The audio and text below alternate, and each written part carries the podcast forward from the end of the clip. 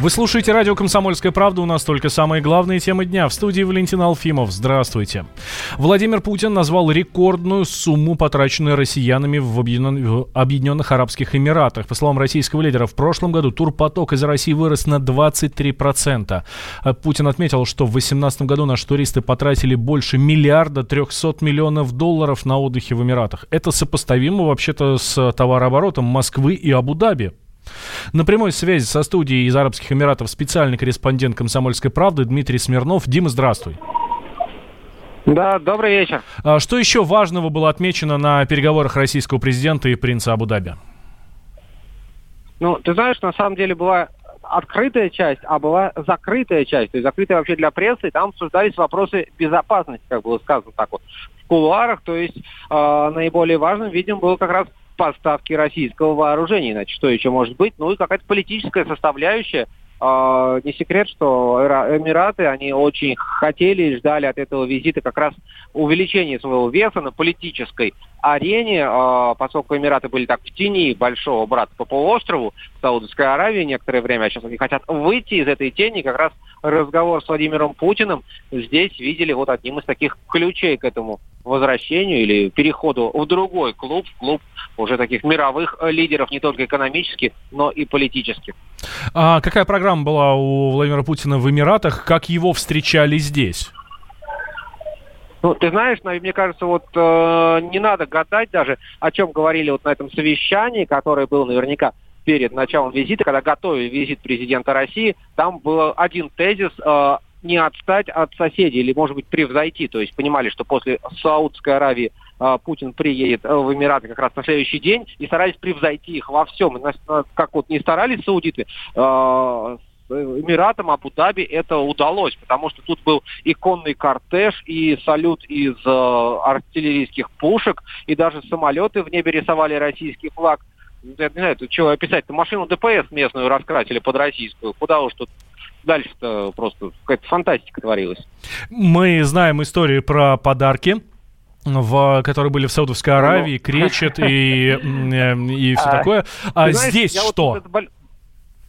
Большой вопрос, на самом деле. А, хорошо это или плохо, потому что Владимир Путин подарил наследному принцу Абу-Даби точно такого же а, белого кречета.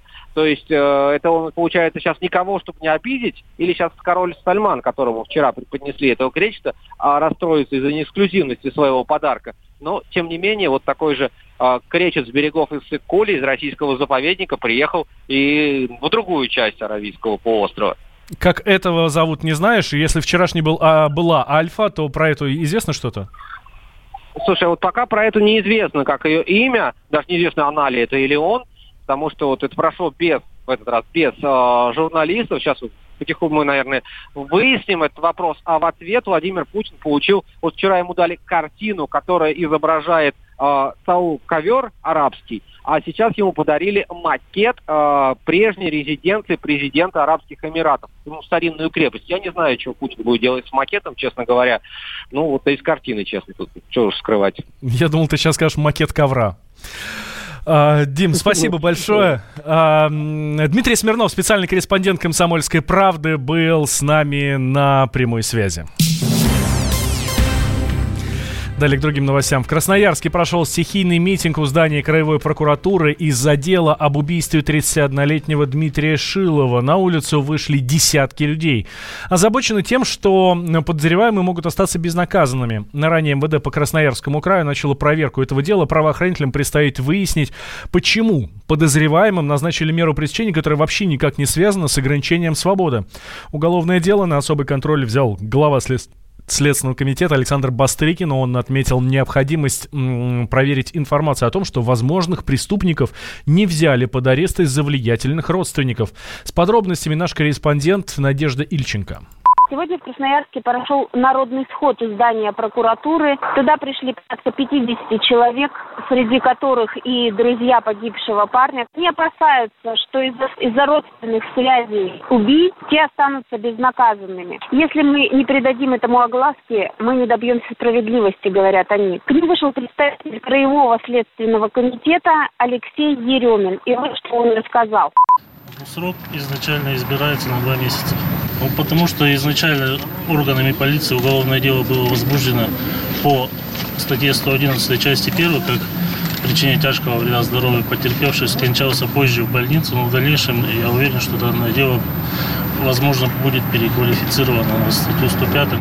Также Еремин отметил, что дело передано в центральный аппарат СК, и им теперь занимаются следователи в Москве. Более того, Завтра состоится судебное заседание, на котором будет избрана мера пресечения для Шилова и Шмелева. Это те самые преступники, которые убили молодого человека.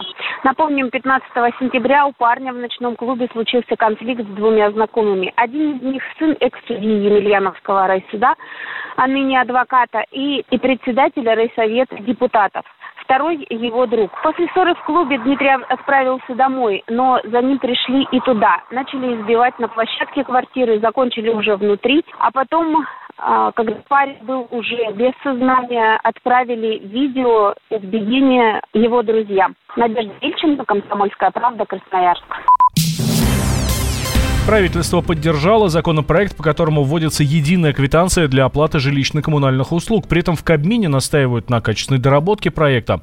Исполнительный директор гильдии управляющих компаний в ЖКХ Вера Москвина считает, что создание единой платежки за ЖКУ существенно облегчит жизнь э, граждан и работу коммунальщиков. Ну, конечно же, это очень удобно будет для любого субъекта. Москва давно уже это делает, и это, безусловно, московская положительная практика. Теперь это шагнет в регионы. Вот вы представьте себе, э, что у нас, допустим, есть коммунальные платежи, есть а, обслуживание э, управляющей компании, есть электроэнергия. Э, сейчас мусор да, и все это приходит по разным платежкам. У нас ящики забиты этими счетами. Расщепления никакого нет. А когда есть единый оператор по расщеплению этих платежей, это очень удобная схема. Первое, мы сразу платим, мы, мы как собственники, которые потребляют, сразу видим свои расходы, и мы их можем планировать. Коммунальщики сразу все это тоже понимают, как расщеплять потому что сразу между собственниками и управляющей компанией появляется посредник, да, то есть управляющие компании на руки эти деньги не получают, а получают только то, что им полагается за обслуживание многоквартирного дома. То есть, иными словами, этот региональный э, центр, да, он сразу будет расщеплять и отправлять эти деньги э, ресурсникам за ресурсы, мусорщикам за мусор – это очень удобно. Вся система будет э, приведена в порядок абсолютный. Это нормальная мера, которая будет противостоять э, росту задолженности в ЖКХ. Это абсолютно очевидно. Но в Москве же это практически сводится, ну, я не знаю, ну, не к нулевому значению, но э, очень маленькие э, долги. Законопроект о создании единой платежки за ЖКУ внесли в Госдуму в июне этого года. Документ э, предполагает появление в законах двух новых понятий. Это единый платежный документ и расчетный центр. Помимо ЖКУ в квитанции будут э, пункты о содержании и текущем ремонте дома, взносе за капремонт, а также вывозе мусора.